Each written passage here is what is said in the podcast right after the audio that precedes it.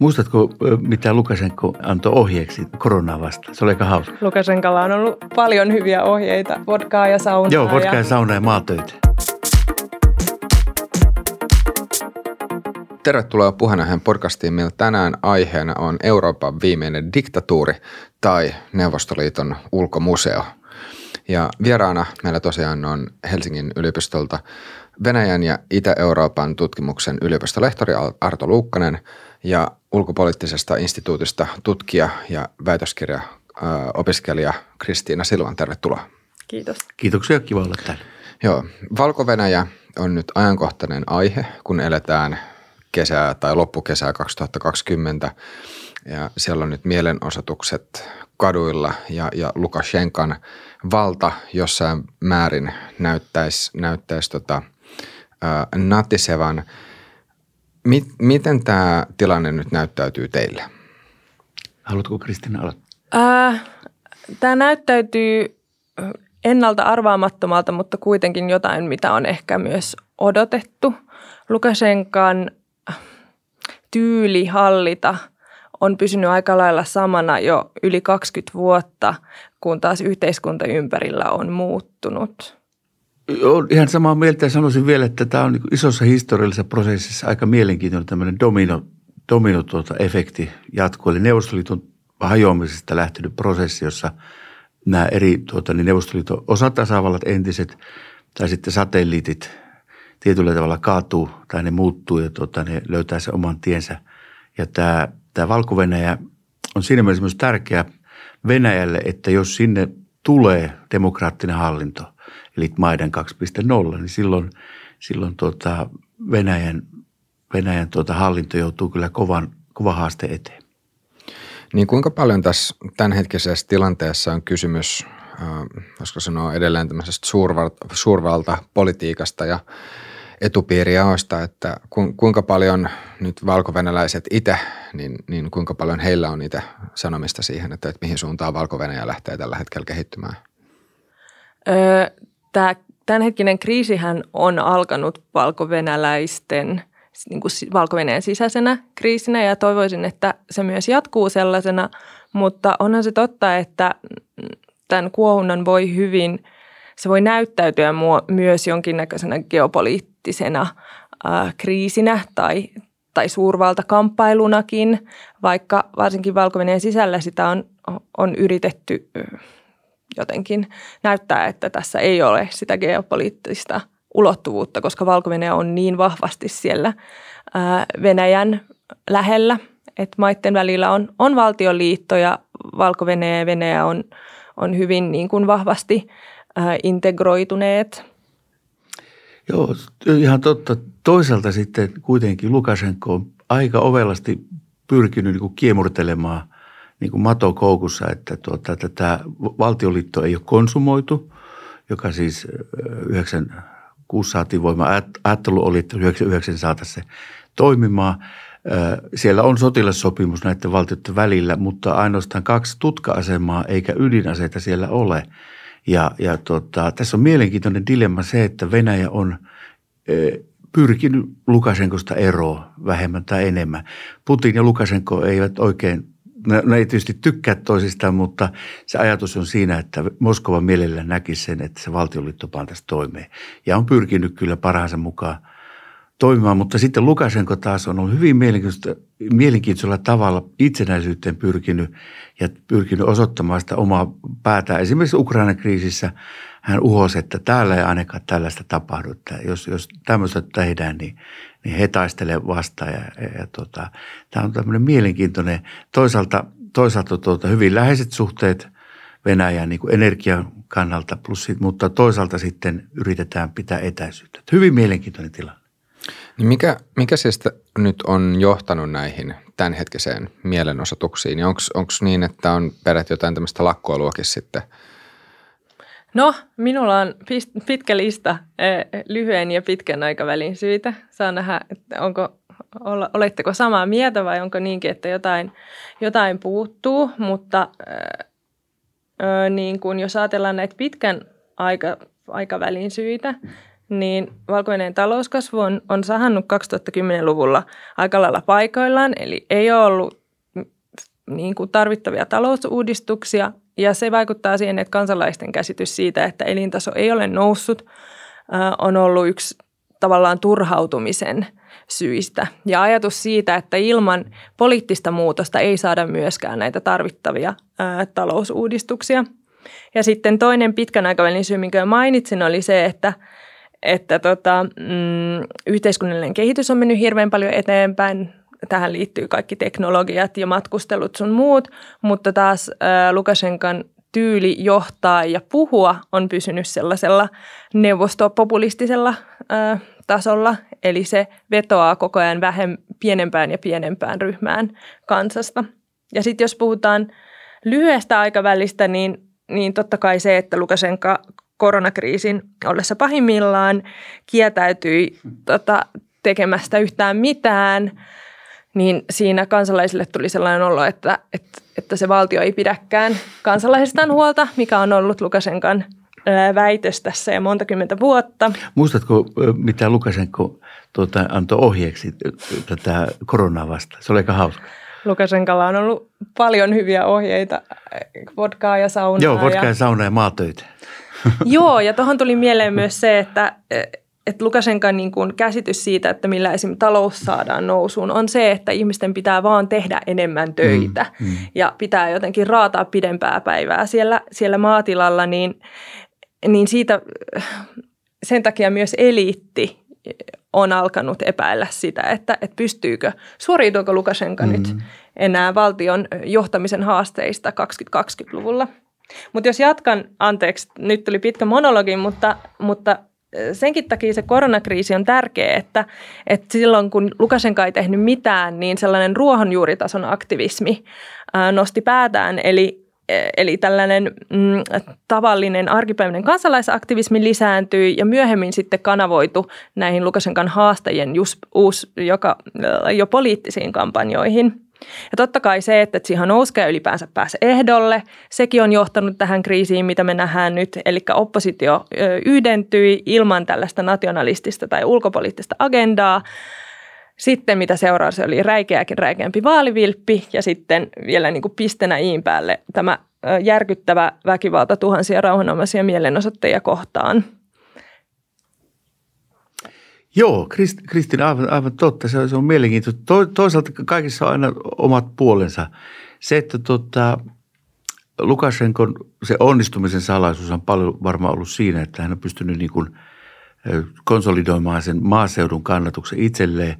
Jos verrataan esimerkiksi neuvosto, anteeksi, Venäjän ja valko maaseutu, niin su, erohan on aika suuri.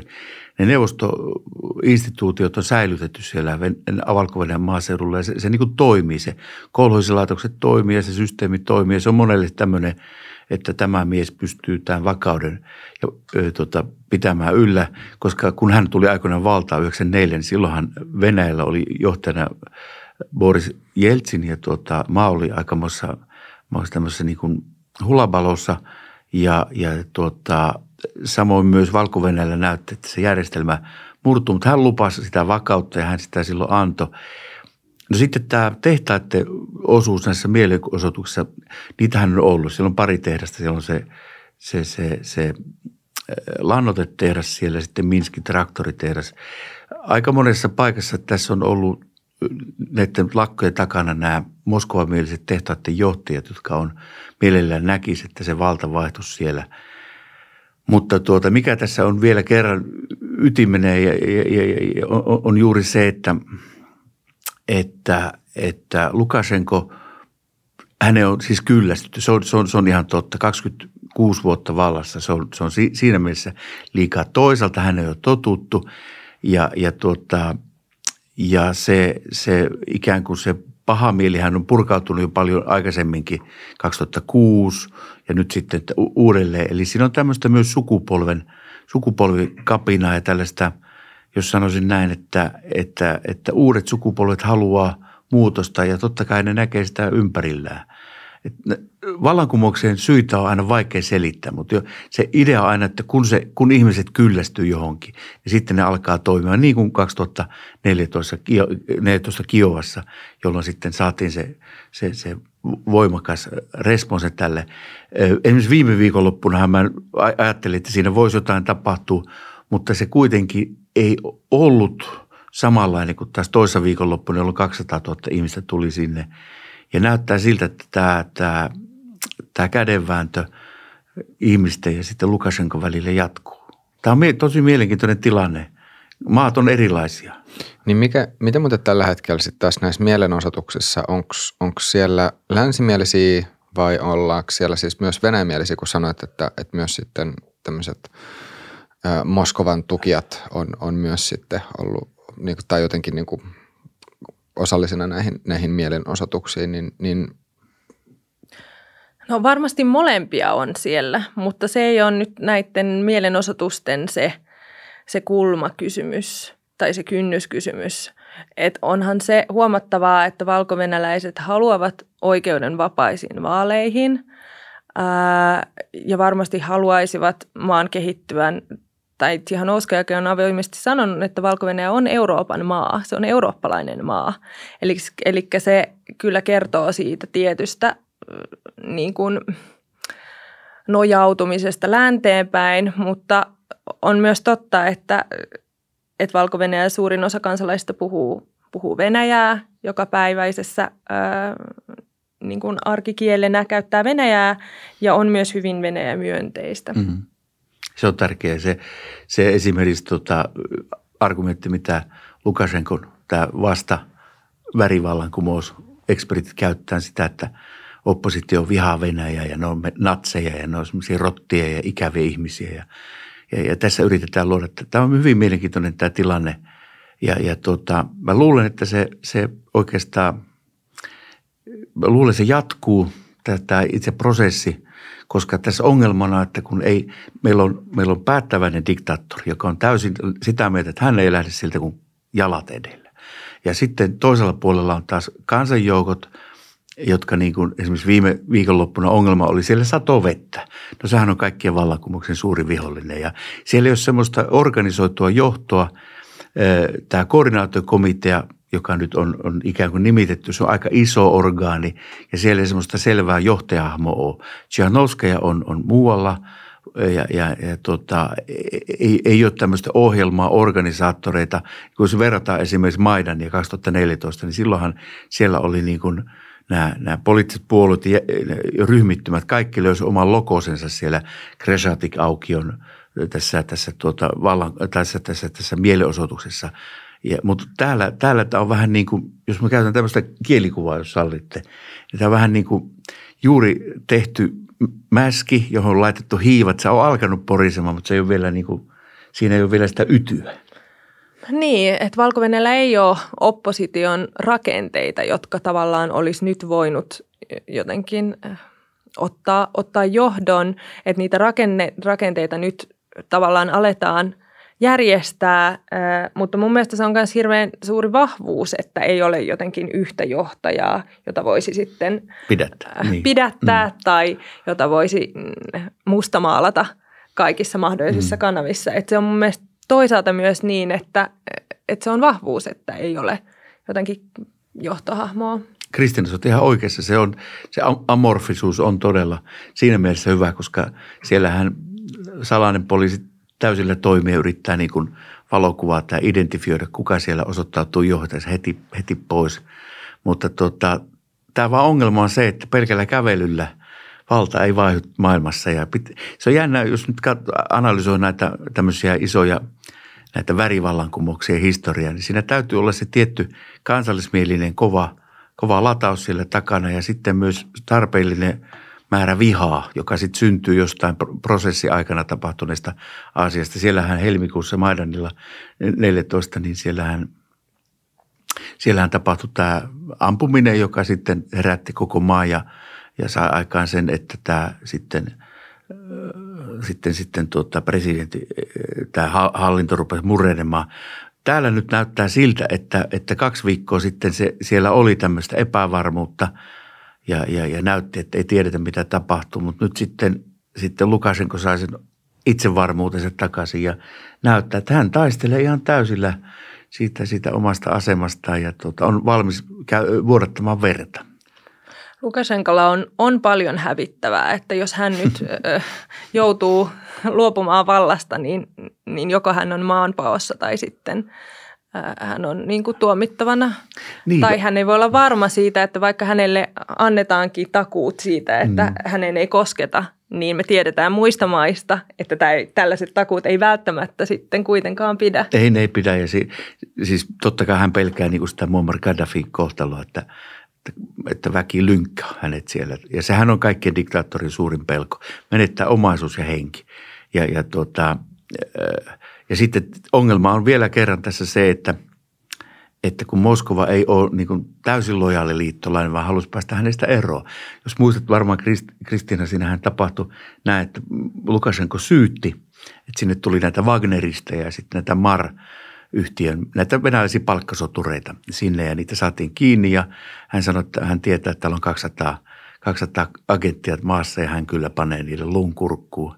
No sitähän syntyi mm. incidentti, mutta sitten hän sanoi, että antoi tämmöisen, muistat varmaan tämmöisen haastattelussa sanoi, että Putin on minun vanhempi veljeni, että minä niin hänestä rakastan. Ja, niin ja, ja nämä vangitut Wagner. He vapautettiin sitten. Niin, ja se, se, se suututti sitten Seleskin, siis Ukrainan presidentti, joka olisi halunnut katsoa näitä päästä ha, kuulustelemaan, koska nämä on näitä samoja kelmejä, anteeksi jos käytän tämmöistä termiä, jotka sitten Donbassissa kunnostautu gangstereina.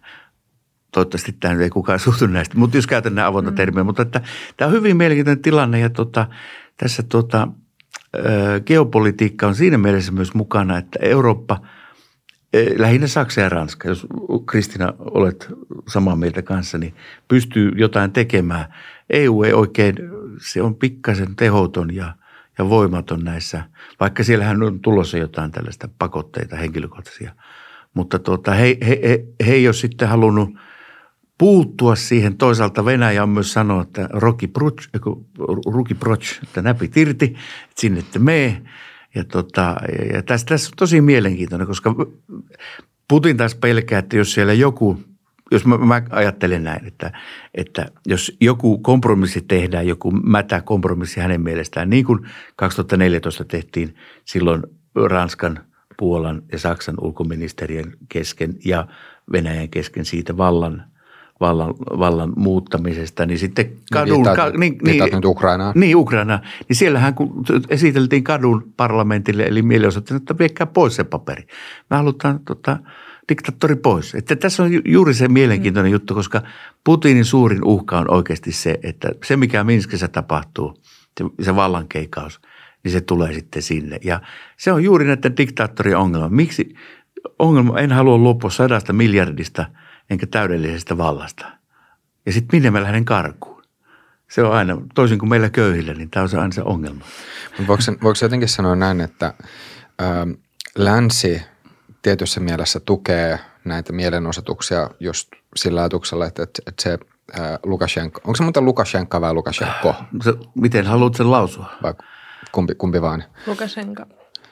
Niin, niin tota, että länsi tukee Lukashenkan ää, kaatamista – ja, ja, ja nimenomaan siinä on taustalla se, että, että, sen, että saataisiin demokratiakehitys käyntiin, käyntiin sitten valko -Venäjällä.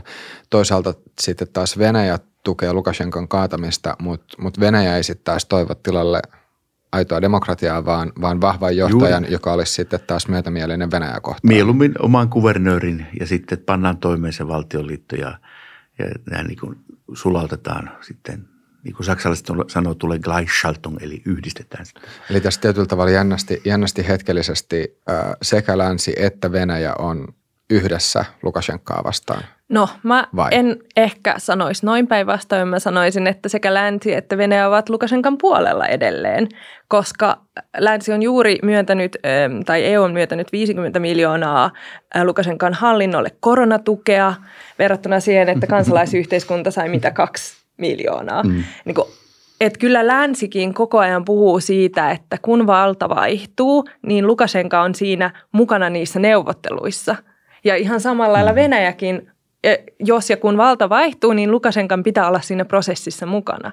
Et mä en sanoisi, että et voi olla, että joo, että sekä länsi että Venäjä toivoo, että Lukashenka sieltä jotenkin lähtee, mutta ei he ole niin kuin millään tavalla ajamassa Lukashenkan äh, niin kuin pakottamista pois vallasta tällä hetkellä.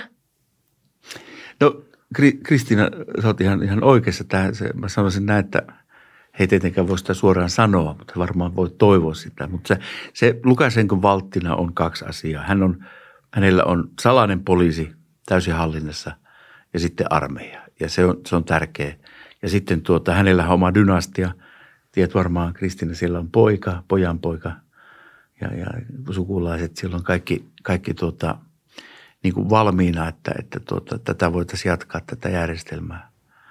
Mutta tuota, siinä, on, siinä on ihan oikeassa, että tässä, tässä on tämmöistä niin kuin puheen tason ja sitten tämän politiikan tason eriytymistä. Eli, eli tuota, ja tämä on oikeastaan iso ongelma. Se sama ongelma, mikä esimerkiksi Ukrainassa silloin materialisoitu, kun Ukraina ikään kuin Maidanin jälkeen lähti omille tielle, niin silloin siellä naivisti toivottiin, että kyllä EU tulee. Muistan, kun kävin siellä kesällä, niin – kaikki sanoi, sotaveteraanit, kyllä EU tulee meitä auttamaan. Ja sitten, jaa, mä kun tiesin paremmin, mä että niinpä varmaan. Eli tämä on siinä mielessä ongelmallinen tilanne sitten, että, tota, että kun nämä, nämä on niin kuin, on eri, eri strategiset maalit ja sitten on se propaganda eri. Ja tietysti, tietysti puheen tasolla EU tukee, Ranska tukee, Saksa tukee, Suomikin varmaan jollain lailla tietysti on hurskaasti toivomassa hyvää, mutta tässä, tässä tilanteessa nyt hurskalle toivolle ei ole mitään väliä. Niin, varsinkin kun ne sanat ja teot, niin kuin sanoit, on, on ristiriidassa. Kyllä, täysin. E, et ihan samalla lailla EU koko ajan puhuu siitä, että pitää saada dialogia näiden niin kuin mielenosoittajien ja, ja Lukashenkan välillä, e, mikä jo legitimoi Lukashenkaa omalla tavallaan, että hänet halutaan niihin neuvotteluihin mukaan.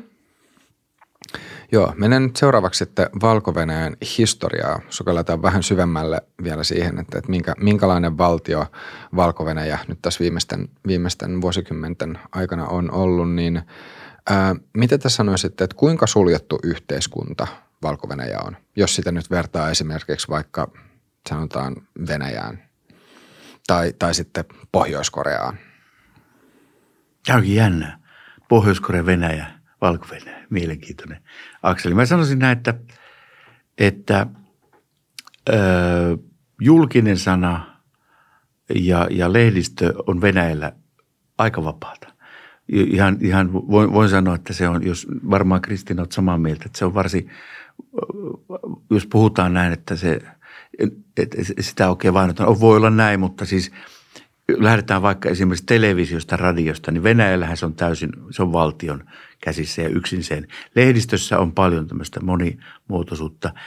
valko se on astetta niin kuin hivenen kovempi. Siellä se tietysti televisio ja radio on täysin, täysin valtiohallinnassa, samoin, samoin lehdet, mitä siellä ilmestyy, mutta se, se, se muuri ei, sieltä pääsee tietenkin tietoja ja, ja tota, internet, sen kautta tietysti tulee tietoja ja sitten henkilökohtaisten tämmöisten tapaamisten kautta ihmiset saa tietoja. Ennen kaikkea siellä on yhteyksiä Liettua ja Puolaa ja ne on tosi tärkeitä.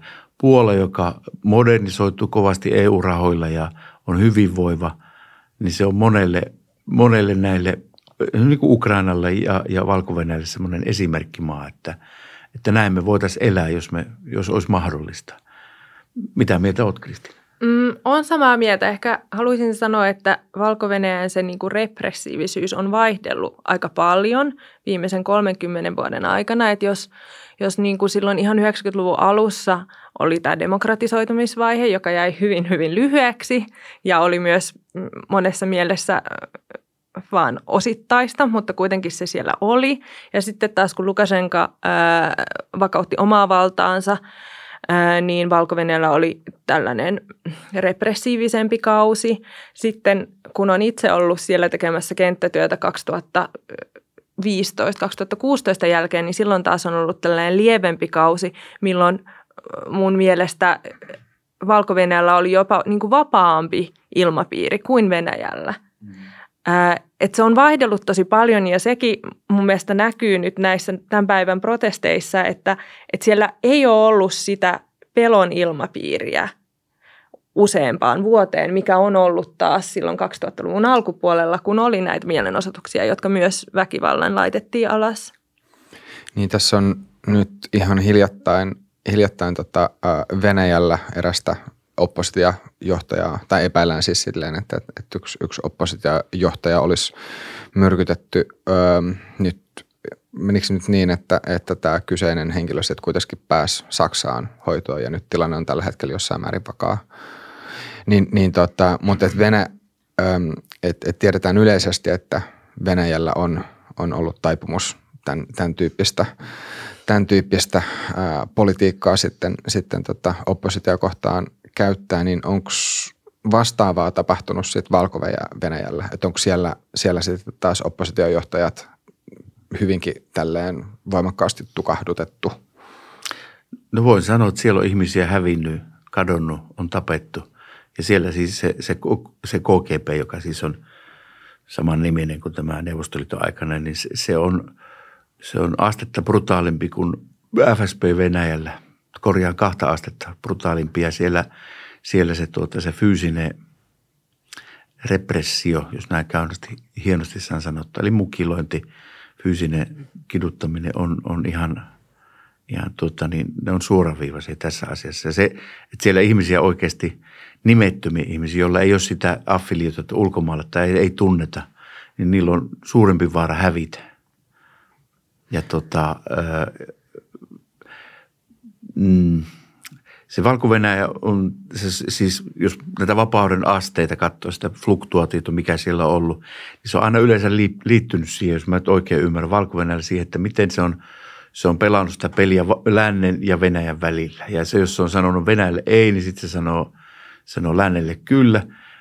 Täysin ymmärrettävä syy on tietysti se Ukrainan tilanne 2014, jolloin niin valko kääntyi pikkasen sitten länteen, koska se pelko oli suuri, että totta kai hänelle, että jospa täällä sovelletaan sitä samoja menetelmiä häntä vastaan.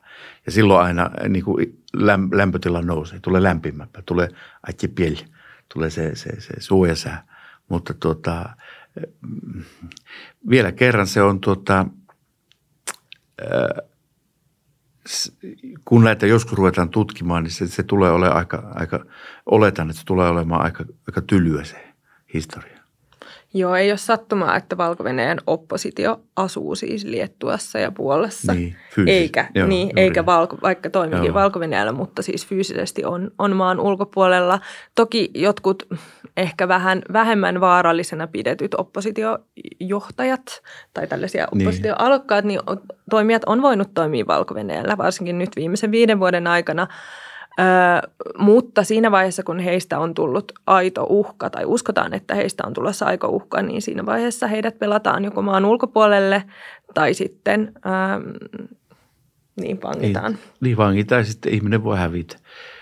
Ihmistä suojelee hänen maineensa. Se, on, se esimerkiksi tämä nobelisti, oliko se Svitlana Aleksevich, niin mm. se, se on nyt kutsuttu kuulusteluihin, koska hän on tämän koordinaatiokomitean jäsen – ja Lukashenka, mä nyt äänän hänet venäläistä, niin tota, hän tota, pitää sitä opposition ja tämmöisen tota, niin vastavallankumouksen instrumenttina totta kai.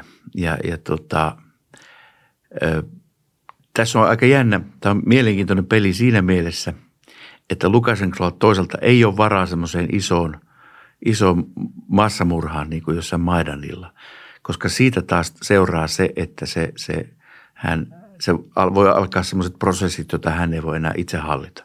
Eli se väkivallan taso, se on jännä, se pitää pitää tietyn, tietyn, tietyn asteen alapuolella ja sitten kun oppositio, jos jotain tekee, niin sanotaan, että niin kuin viime, se oli aika ovelasti, mitä ne teki, että, että isänmaallisiin muistomerkkejä ei saa koskea, armeija tulee suojelemaan niitä. Että, niin, että, että, että, että, että jos jotain hulinaa tulee, niin silloin sanot, että nämä, jaha, nämä onkin natseja, nämä, tota, nämä onkin fasisteja kaikki.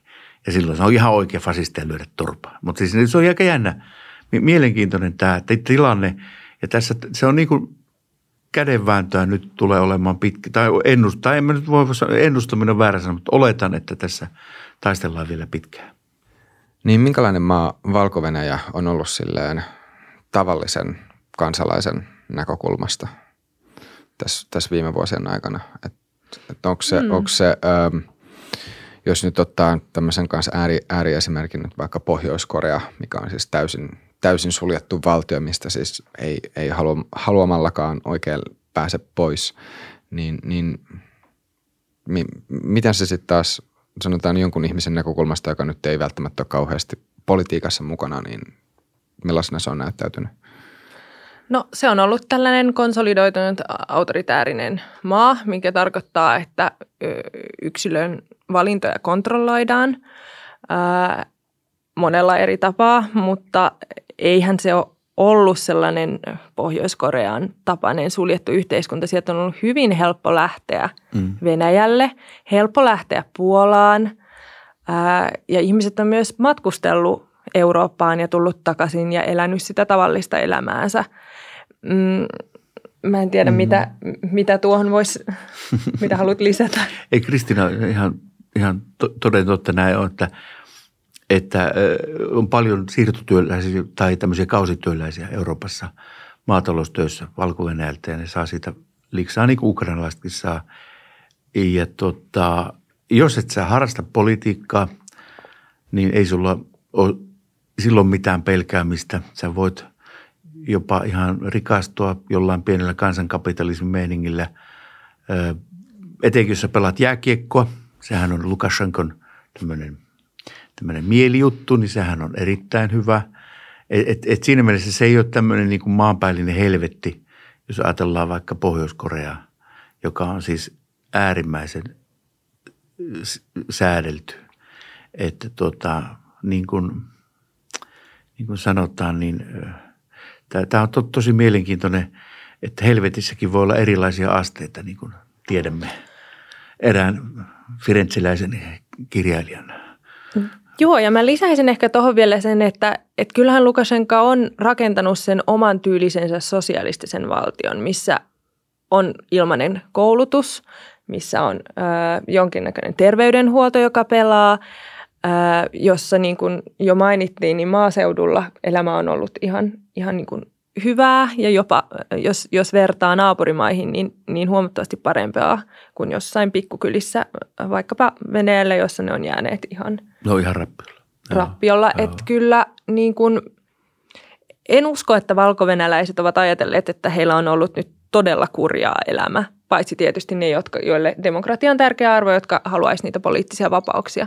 Mutta, mutta se sellainen tietynlainen yhteiskuntajärjestö tai sopimus, joka on ollut Lukasenkan ja kansalaisten välillä, niin on toiminut ihan hyvin, enemmän tai vähemmän hyvin nyt viime mm. vuosiin saakka. Kyllä.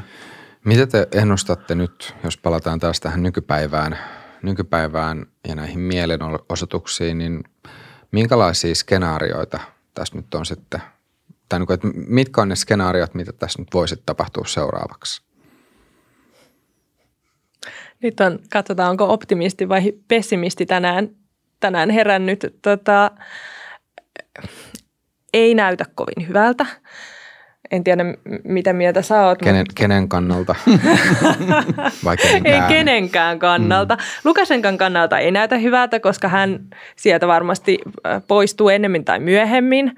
Hänet kammetaan äh, mäkeen, mutta ei myöskään näytä siltä, että nyt jotenkin maagisesti valko tulee demokraattinen valtio, jossa jotenkin talous pelaa. Et, et siellä on hirveän suuria haasteita – luvassa kaikille. Ei myöskään näytä siltä, että Lukashenka olisi vapaaehtoisesti lähdössä, niin kuin on jo todettu.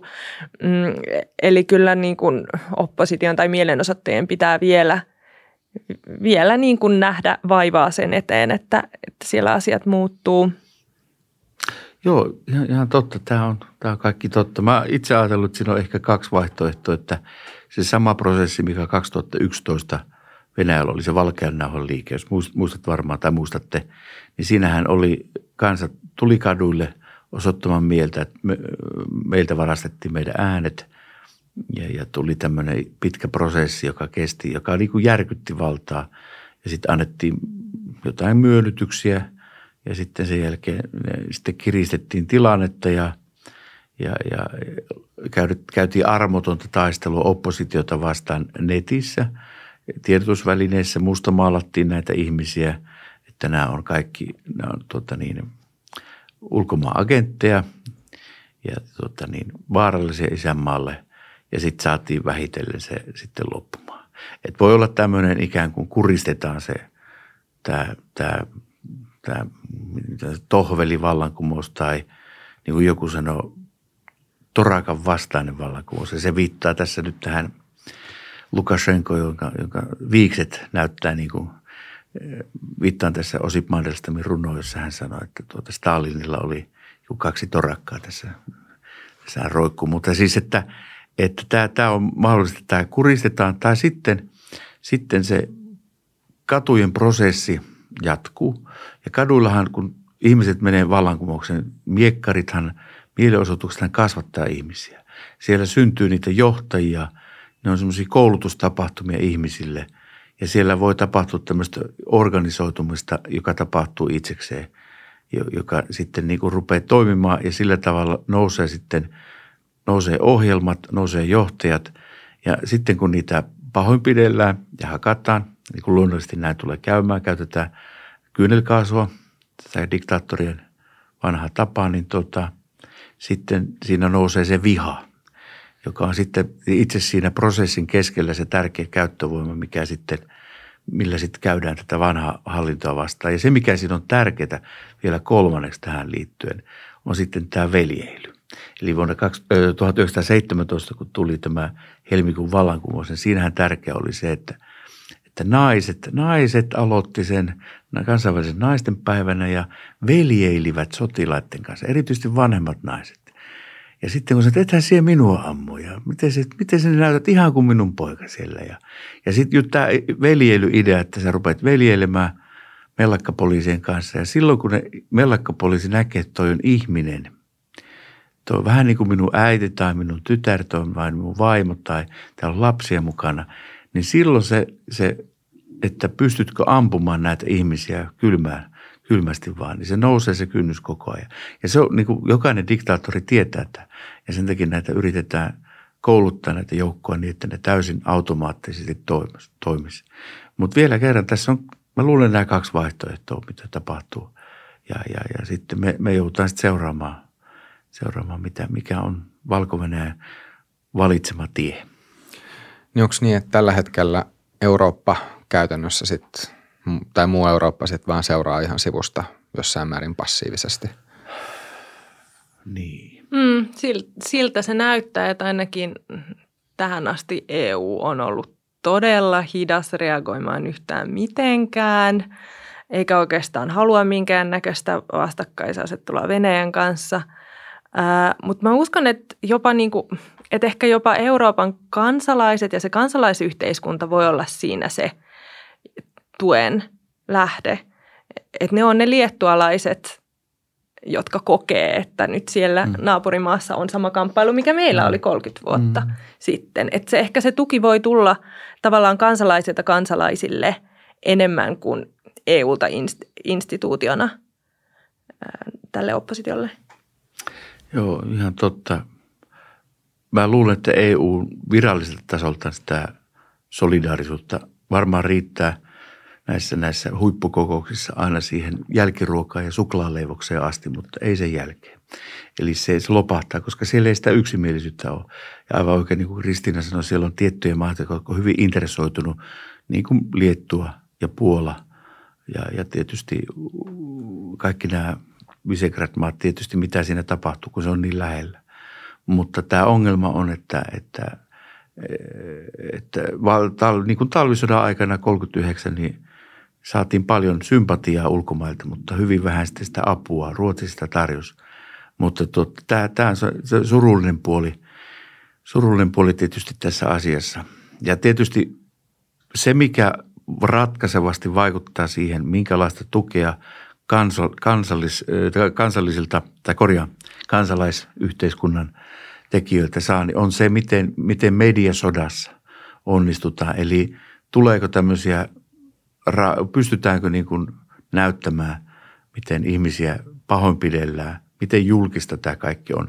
Ja siinä tietysti Lukashenko yrittää parhaansa mukaan estää toimittajien tuloa sinne paikalle ja, ja tota, saada oman tiedotuskoneistonsa, omat niin kuin vastasoturinsa liikkeelle siellä.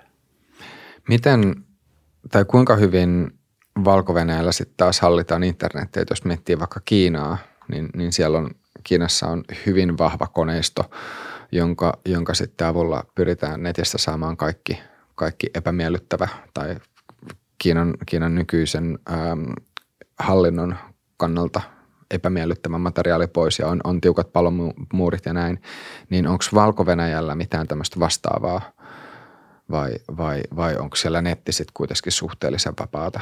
Aikaisemmin netti on ollut ihan niin kuin vapaata, että ehkä Lukasenka on myös ajatellut, että ne, jotka siellä netissä pyörii, niin ne eivät ole sitä hänen äänestäjäkuntaansa, äh, mutta kyllähän nyt on nähty, kun suurempi osa kansalaisista käyttää nettiä, niin siellä on ollut ihan täysiä, laitetaan netti kiinni kolmeksi päiväksi. Mm-hmm. tyylisiä juttuja, joka liittyy myös siihen, että näitä mielenosoittoja on, on ohjailtu tai jotenkin koordinoitu ää, some, somen kautta.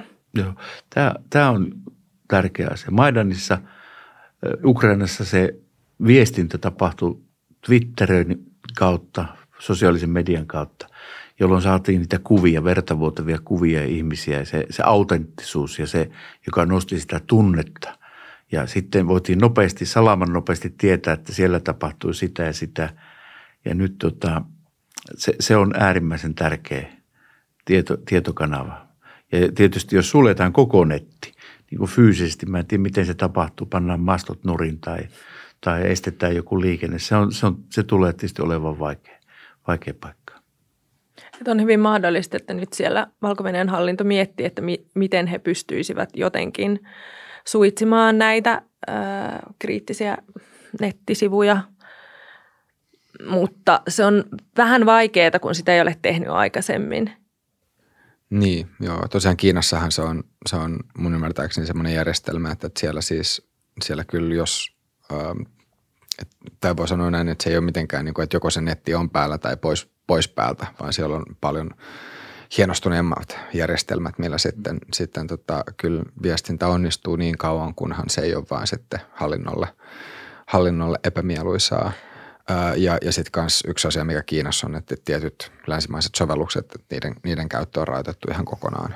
Mutta... Tähän mutta haluaisin huomata, että Kiina on Lukashenkon puolelle tullut hyvin, hyvin lämpimästi ja tuota, Kiina myös ilmeisesti oli uusimassa – ilmatorjuntakalustoa valko -Venäjälle. Ja tuota, tämä, on, tämä on tärkeä siinä mielessä, että, että se on myös osoitus Venäjälle, että tuota, sen ei kannata, jos Kiina on ottanut tämän kannan, niin sen ei kannata olla liian aggressiivinen tässä. Tämä on hyvin, hän, Lukasenko siis pelaa tosi taitavasti tässä mielessä. Joo, mutta mä kyllä luulen, että Kiinan kannalta myös Lukasenkan seuraaja – kuka hän ikinä onkaan, niin pystyy antamaan Kiinalle ne niin kuin taloustakeet. Et en, koe, en usko, että Kiina jotenkin erityisesti tykkää nimenomaan Lukashenkasta, vaan, vaan myös joko hänen seuraajansa voisi, voisi tehdä sen saman työn kuin, kuin Lukashenko. Mutta mitä tulee tuohon niin Kiinan netti, nettisensuuriin, josta siis en ole asian alan asiantuntija, mutta – mutta mä oon ymmärtänyt sen, että siinäkin menee jonkin verran aikaa, että saa sen niin kuin systeemin toimivaan. Ja nyt kun valko ei ole sitä tehnyt aikaisemmin, niin mistä sen niin kuin nappaat yön yli? Mutta varmaan tulevaisuudessa nähdään sitä, että, että sitä nettiä aletaan sensuroida, jos, jos siis Lukasenko jää, jää valtaan. Mä sanoisin, että Kristina, mä olen siinä mielessä eri mieltä sun kanssa sitä, että Kiina ajattelee, että seuraaja voisi olla yhtä hyvä. Mä luulen, että tässä on semmoinen ideologinen Kiinalla tämmöinen ajatus, että, että ne ei nyt siedä vaan mitään tämmöisiä vallanvaihtoja, koska ne aina on pahoja heidän, heidän niin kuin mielestään ja se, se tuntuu, otaksun näin. Mutta tietysti ei voi mitään varmaa kuin mitään evidenssiä siitä, mutta mä otaksun, että heillä on tämmöinen, tämmöinen niin kuin kanta, tällainen kanta.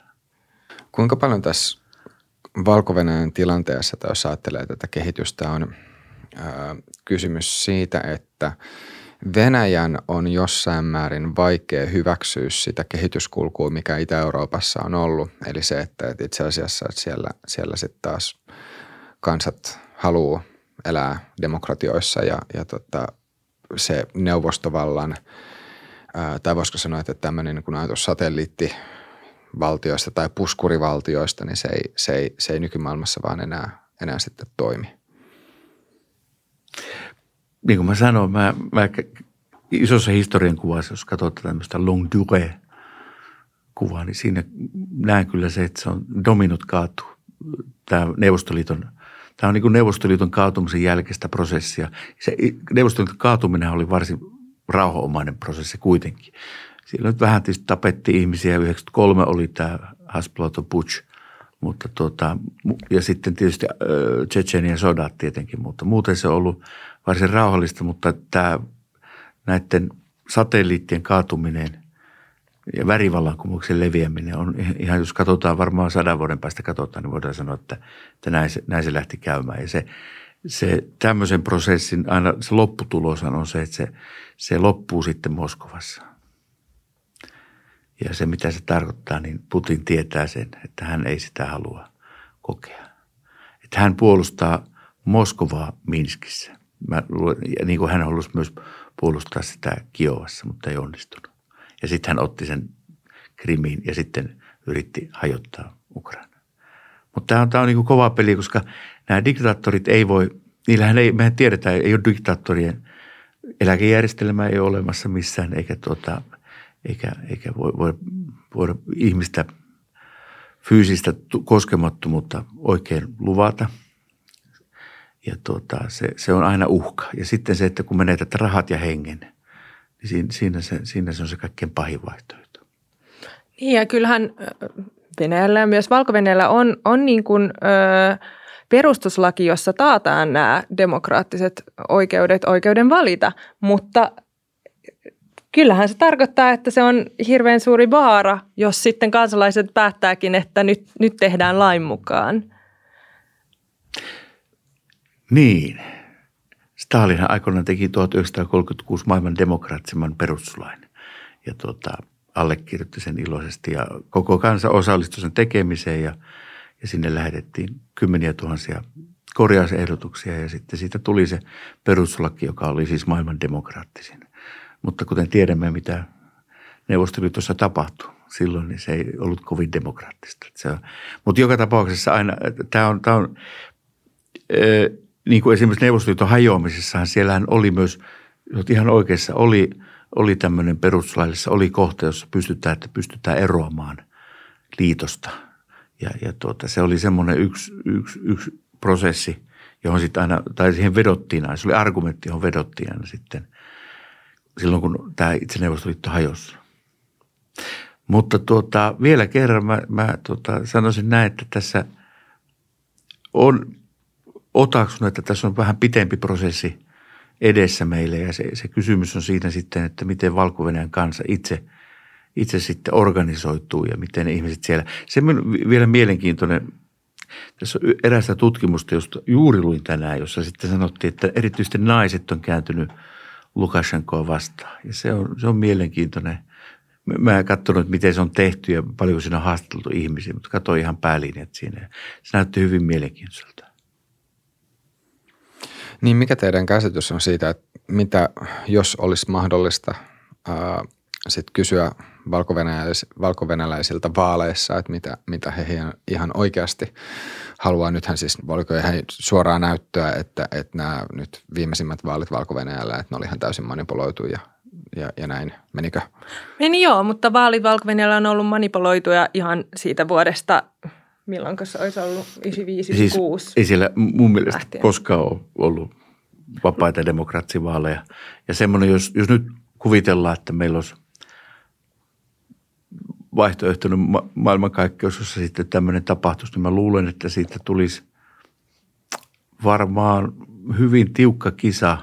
Siinä on maaseutu vastaan kaupunki, nuoret vastaan vanhat, naiset vastaan miehet – ja, ja tämmöinen niin kuin nostalgia vastaan eteenpäin katsominen. Mutta kyllä mä luulen, että, että ihmiset sanoo, että fight it, tai että, että se nyt riittää. Nyt riittää. Mutta onko niin, että, että siis vanhempien sukupolvien ja maaseudun äh, puolella sitten taas on ollut, että, että siellä siis niin kuin ihmiset on kannattanut Lukashenkaa? No mulla ei var, siis semmoista tietenkään mitään voi surveita sanoa, että tässä katsos tässä, mutta näyttää siltä, että se tuki siellä on, on vahvempi ja sillä aitoa, koska siinä ne ajattelee, että se on heidän niin elämäntapansa puolustaja. Ja, ja tota, taas kaupungeissa taas on ihmisiä, jotka on käynyt ulkomailla, nähnyt, nähnyt mitä siellä on ja, ja taas on eri tavalla ajattelee. Joo, kyllä mä niin näen tätä samaa kahtiajakoa. Nyt jos mm, olisi ollut vapaa ehdokasasettelu, niin sitten voi olla, että vaaleihin olisi asettunut, niin kuin Lukasenkan kärkihaasteelliksi olisi tullut Babarika, eli niin kuin Venäjä, Venäjään kytköksissä ollut pankkiiri, ja sitten Sergei Tsihanouski, joka on mm. enemmän taas sellainen niin kuin populisti, maaseudun niin kuin perusduunarien ehdokas. Ää, niin mä koen, että ehkä näiden kahden välillä mm. olisi voinut nähdä aika, aika tasainenkin kisa. Niin siinä vaan se, että tämä Paparenko, hän on tuota niin, Gazpromin edustaja ja monet sanoo, että hän on niin kuin Moskovan marionetti.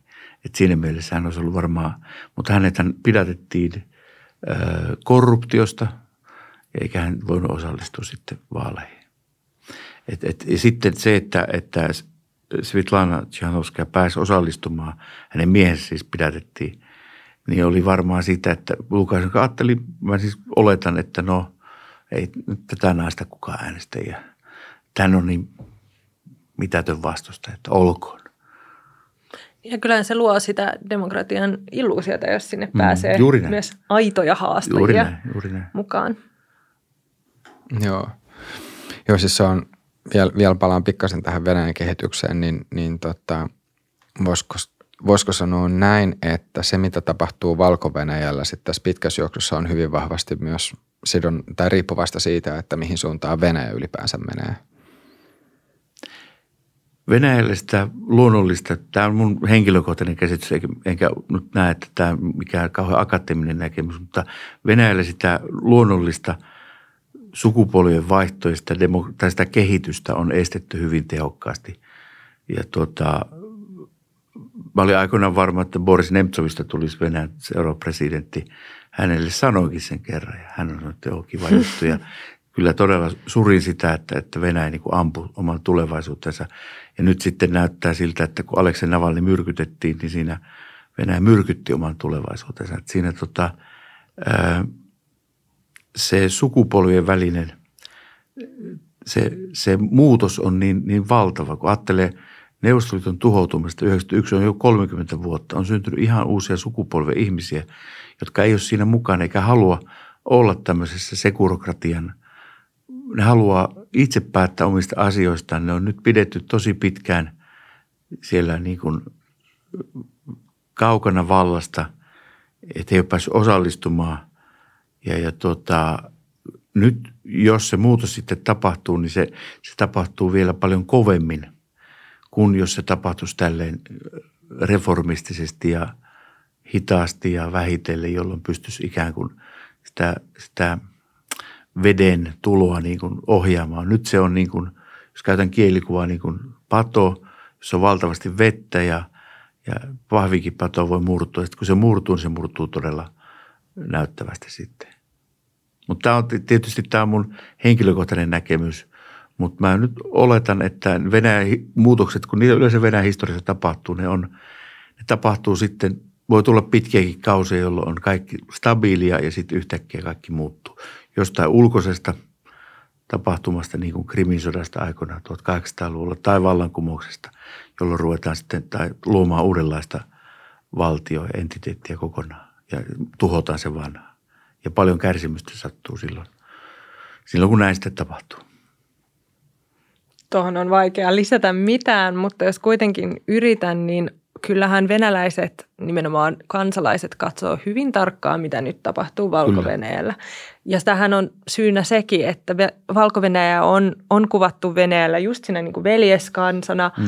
Ää, jos, jos Ukraina meni niin kuin, äh, väärää polkua pitkin jo silloin 2004 jälkeen, niin valko on ollut jollain tavalla jonkinnäköinen ehkä jopa itäslaavilainen mm. ihanne. Mm. Että se, että siellä nyt nähdään näitä – tapahtumia, mitä nyt on nähty, niin kyllä se varmasti vaikuttaa myös venäläisten ehkä käsitykseen siitä, että milla, millainen valta pitäisi olla ja miten valta voi tai miten vallan pitäisi vaihtua. Niin, minkälainen siis kannatus Venäjällä tällä hetkellä on aidolle demokratialle? Et, et olisiko, tai mikä esimerkiksi... Mikä on aito demokratia? Niin, mikä se, on?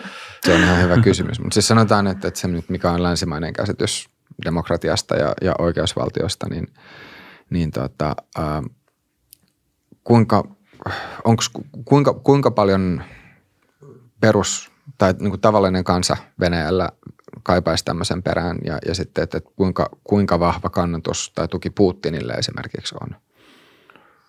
No tuohon on todella vaikea vastata osittain sen takia, että siellä ei, ei pystytä tekemään sellaista tutkimusta, mistä me saataisiin saatais tota, mm, vastauksia. Tiedetään, tai Venäjällä on myös se oma demokratian kokemuksensa 90-luvulta, joka ei ollut mitenkään hirveän miellyttävä kokemus.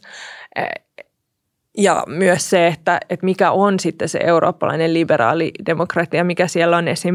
Mm, voiko olla unkarilainen illiberaali demokratia. Että voi olla, että joku sellainen versio voisi olla Venäjällä paljon suositumpi kuin sitten mm, länsi-eurooppalainen arvoliberaali.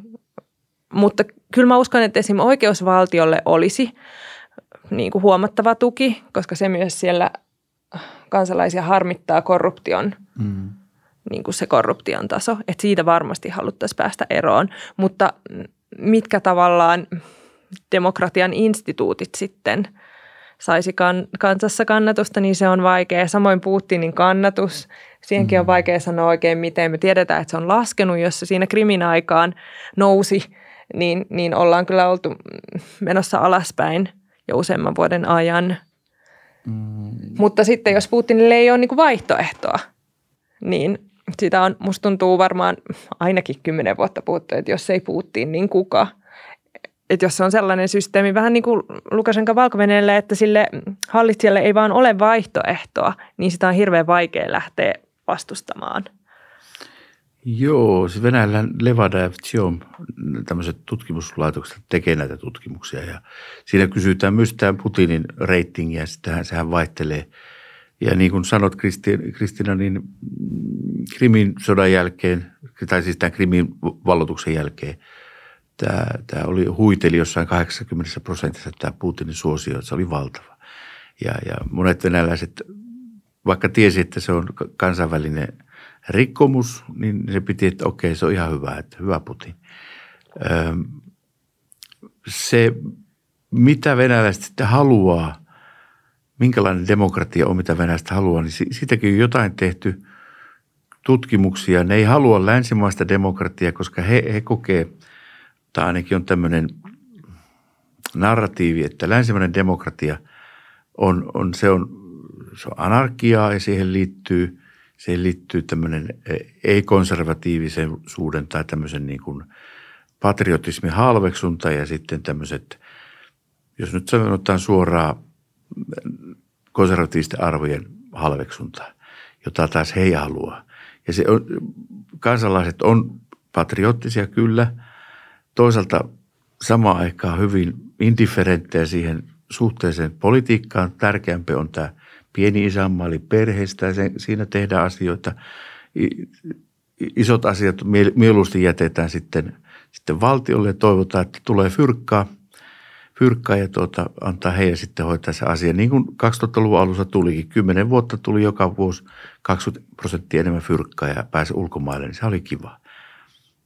Mutta mitä sitten venäläiset haluaa? Ne varmaan, niin kuin tuossa sanoit hyvin Kristiina, siinä on kaksi asiaa, mistä ei tykätä. Ensimmäinen korruptio ja sitä vihataan ja inhotaan. Puhelinoikeutta, se tarkoittaa sitä, että tuomari ottaa kännykän ja kysyy, että mitä, mitä mä sanon. Niin sitä inhottaa, sitä inhottaa sitä, että, että pitää maksaa asioista. Ja, ja totta, se, se, se on ikävä ja se epätasa-arvoisuuden tunne, joka yhteiskunnassa on, se kasvaa koko ajan. Ja siihen, siihen että päästä vaikuttamaan asioihin, niin se, se myös tulee, ihmiset protestoi pienistä asioista ja niin kuin esimerkiksi Habarovskissa on näitä mielenosoituksia, jotka liittyy tähän, tähän paikallisen kuvernöörin potkimisen ulos Furgali, joka sitten siellä oli ilmeisesti toiminut aika menestyksekkäästi ja sitten jonkun varpaille talonnut siellä. Ja se näyttää siltä, että se, se Furgan liike tai Habarovskin liike oli, oli leviämässä siellä.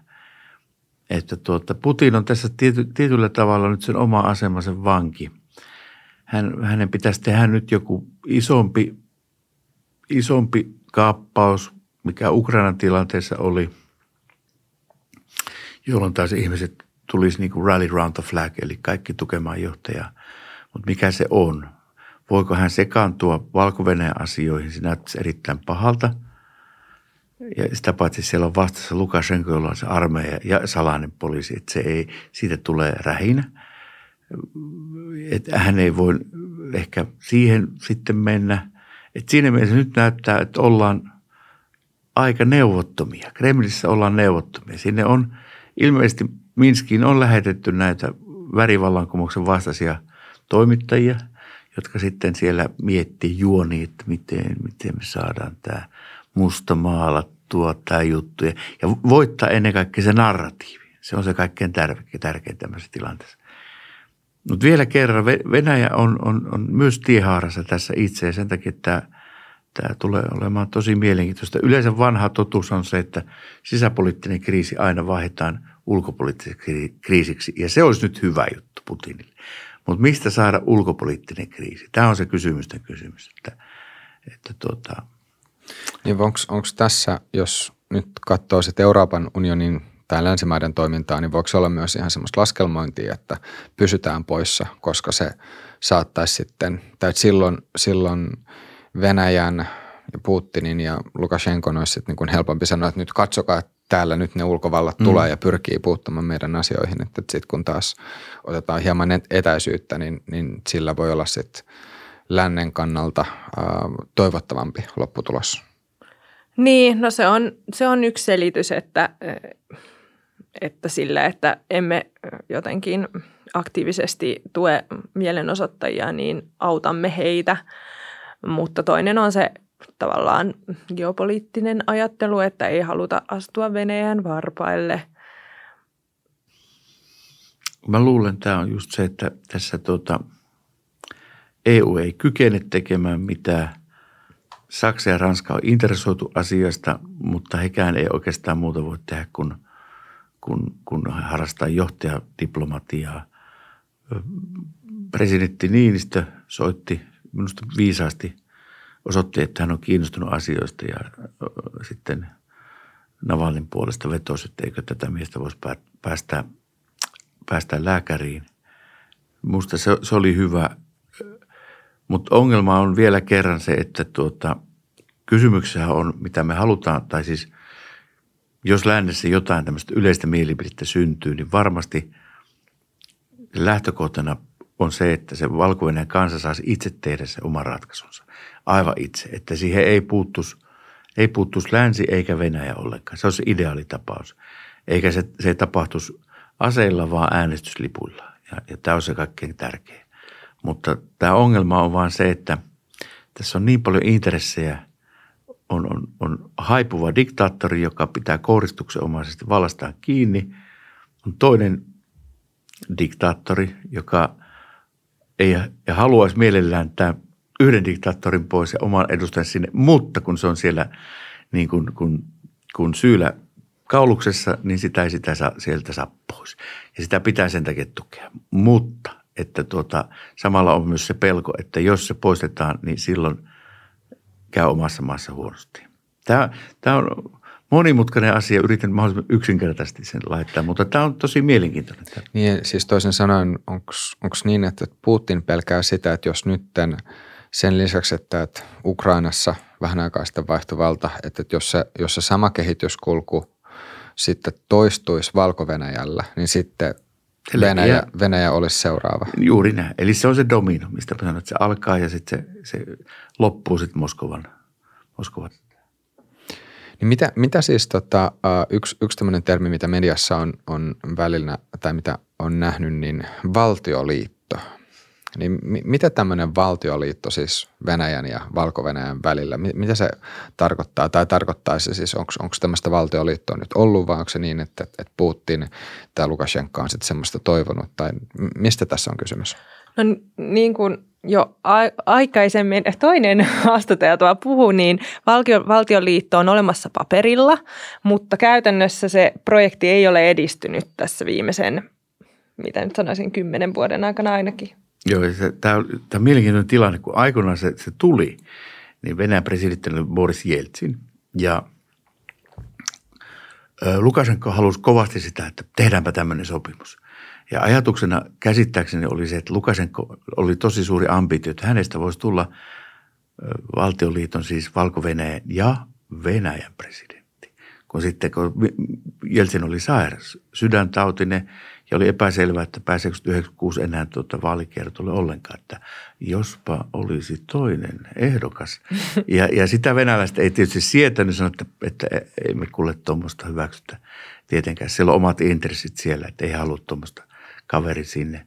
Mutta hän silloin halusi sen, no nyt kun tämä ei siis toteutunut tämä, että hän halusi isompi saappaisiin. No sitten kun Putin tuli 2000, niin sitten siellä ruvettiin, no tässä nyt olisi tämmöinen paperi, että piti, meidän piti konsumoida tämä liittomme, niin kuin hienosti sanotaan, 99. Mutta nyt tämä Morse ei haluakaan. Sanoin, että ei, ei, ei tämä, että hän ei halua tätä. Ja, tuota, ja idea, että hän ei halua olla oblastin johtaja tai kuvernööri, vaan hän haluaa olla täysivaltainen presidentti, täysillä oikeuksilla, itsenäisen maan presidentti. Ja se on paperilla. Eli se on vähän niin kuin, mikä, mikä se olisi hyvä kielikuva tälle. No joka tapauksessa se on paperilla ja se, se, se on paperiarvo. Onko mitään mahdollisuutta siihen, että, että Valko-Venäjä ja Venäjä yhdistyisi, tai sit, että Valko-Venäjästä tulisi osa Venäjää, ja, ja että toivooko esimerkiksi Putin tällä hetkellä sitä, vai onko tämä ihan täysin epärealistinen skenaario? Siis totta kai on pyrkiä, ja niin kuin ajatuksena se, että ilmeisesti tässä ennen vaaleja GRU, eli Venäjän sotilastiedustelun tämmöiset epämääräiset, sen liepeillä olevat osa, joukot, Eli nämä palkkasoturi soturi Wagneristit, jotka on toiminut Keski-Aasiassa, Venezuelassa ja sitten tämmöinen yhtiö kuin MAR, niin tuota, ne, ne, ne lähetti sinne joukkoja ajatuksena varmaan, että nopea, nopeasti saadaan vallanvaihto jotenkin lyhyellä kirurgisella sotilaallisella toimenpiteillä ja sitten sanotaan, että kas Lukashenko on kuollut tai on vain sairaalassa tai jossain muualla ja nyt sitten varmaan voitaisiin tehdä tämä tämmöinen. Koska on pitkään jo Putin halunnut, että tämä, kato, hänen suuri geopoliittinen unelmansahan on se Euraasialainen liitto, eli se ajatus siitä, että neuvostoliiton alueet yhdistyy jälleen Moskovan alaisuuteen ja luodaan tällainen. Ja se, mitä, mitä Moskova edellyttää Lukashenkolta, on tämmöinen kasarmilojaalisuus, eli semmoinen, että teet niin kuin käsketään, eläkä turhaan rytise. Ja tämä on, tämä on se hänen halunsa – ehdottomasti, mutta kun ongelma on se, että kun siitä miehistä ei pääse eroon. Kun silloin se oma maa, sillä on oma armeija, oma salainen poliisi, joka siellä sitten suojelee häntä. Niin tässä on tämmöinen tiukka tilanne. Ja toisaalta sitten ajatus, että no, jos ei sitä väkipakolla saa, niin olkoon siellä sitten, että mieluummin se kun joku kauhea läntinen mm. tyyppi. Ja, ja tota, sehän se olisi kamalaa. Ja on Lukashenka silleen, toiminut Venäjän kannalta ihan hyvin, että ei ole aloittanut mitään oikeaa integraatioyritystä länteenpäin. Ei ole muun muassa edelleenkään luopunut siitä kuolemanrangaistuksesta, mikä, mikä seisoo hänen ja Euroopan välillään. Että se niin kuin Lukashenka, joo, hän on ollut ehkä ärsyttävä johtaja Kremlille, mutta sitten toisaalta Valko-Venäjän mm, niin paikka on ollut niin, tai valko tilanne on ollut niin ennalta arvattava – Mm. Että se, se on ollut niin kuin pienempi paha, että siellä on, on, mm. on Lukashenka vallassa, mutta joo, mä en niin kuin ehkä ihan heti lähde tuohon, että, että Venäjä nyt haluaa jotenkin valko osan. Siitä puhuttiin paljon nyt, kun Venäjällä oli se perustuslaki uudistus tulossa, että, että olisiko niin, että Putin pystyy pysymään vallassa sen ansiosta, että valko liitetään Venäjään tai tämä, ää, mutta mm, valkovenäläiset on kuitenkin niin Venäjän myönteisiä. valko talous on ihan täysin kytköksissä Venäjään. Ei aivan. Lukasenko on kyllä pyrkinyt pitämään se, että, että nämä venäläiset investorit ei pääse sinne häneen. Hän on pyrkinyt heitä pitämään pois. Ja, ja tämä, tämä on se oikeastaan, mikä on aiheuttanut taas mörtsiyttä tuolla Moskovasta. No, miksei se päästä meitä sinne. sinne. Ja sitten tuota, se, että Lukasenko on kyllä todella hyvä kauppamies – tästä kaasusta, joka virtaa siis, niin hän on saanut sitten tämän toverihinnan ja pystyy ikään kuin sillä kaasulla, kun hän se jälleen myy sen kaasun, kun hän sitä varastoi sinne, niin sitten saamaan rahaa itselle. Että hän on kyllä aika taitava, taitava tässä. Ja se esimerkiksi syy, minkä takia Nord Stream tuli, oli se, että Venäjä nyt ei halua, että sieltä välikädet vie Venäjä kaasua, vaan se haluaa suoraan sen putken sinne Saksaan, josta saa sitten rahat – itselleen. Tämä on, tämä on tosi mielenkiintoinen. Ja tässä on tietysti monenlaisia tulkintoja, niin kuin Kristina sanoit. Mutta tota, mä näkisin, että, että tota, isossa kuvassa siellä Moskovassa on toivottu, että voiko me nyt päästä siitä eroon. Ja onpa jopa puhuttu siitä, että no, voitaisiin me nyt lähettää se Haagiin vaikka se koko Lukashenko, että mitä sillä täällä tehdään.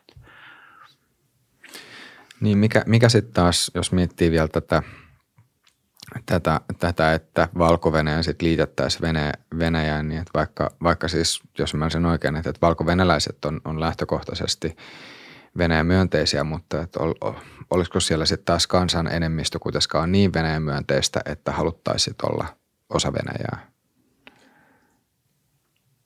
Jos mä tähän vastaan ensin, mä sanon, että jos se tämmöinen tapaus, pitää tapahtua poliittisella prosessilla – mutta jos sitä väkipakolla yritetään, niin ei, ei, s- sitten syntyy ruumiita.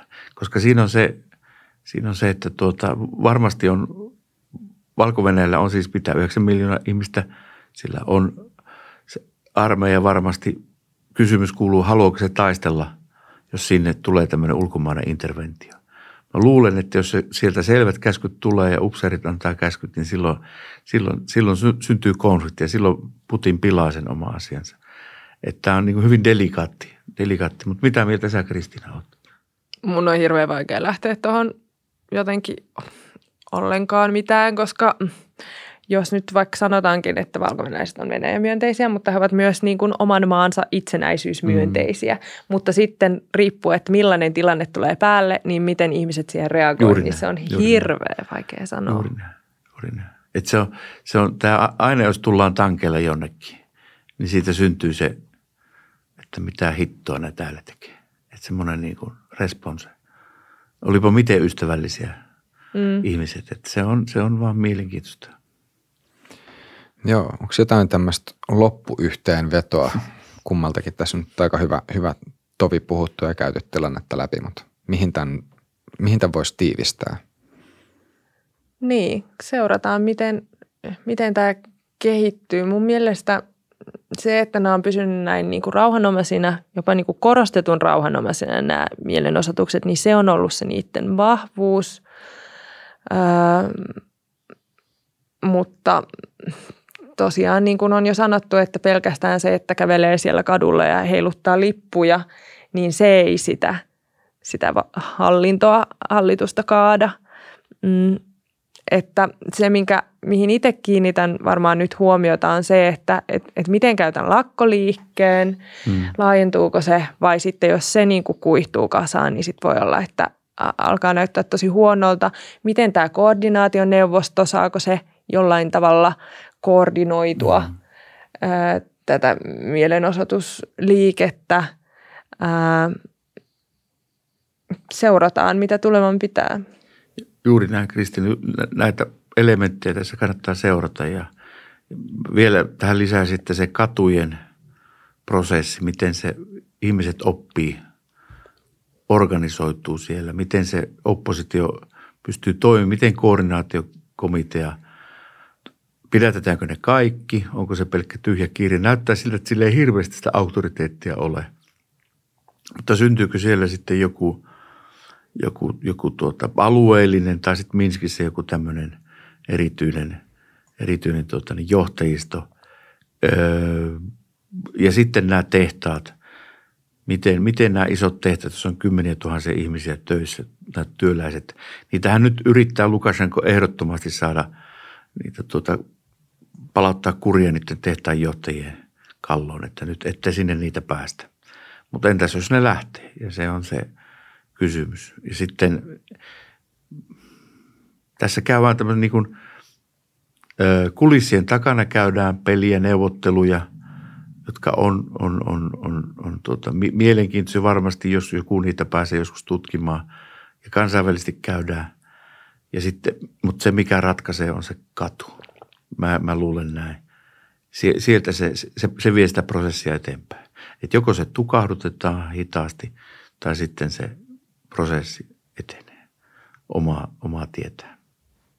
Mutta vaikea sanoa. Tämä on, kun meillä ei ole sitä yliopistolla sitä kristallipalloa – niin kuin Kristiina varmaan tiedät, se on nyt jossain lainassa tai sitten sitä remontoidaan, niin tuota, me ei pysty varmaa ja eksaktia ennustetta saamaan tässä asiassa. Joo, mutta hei, Arto ja Kristiina, oikein paljon kiitoksia vierailusta ja kiitoksia katselijoille ja kuuntelijoille. Ja kun katsoit tänne asti, niin muista pistää, tai kuuntelit tänne asti, niin muista ottaa kanava seurantaa ja nähdään ensi jaksossa.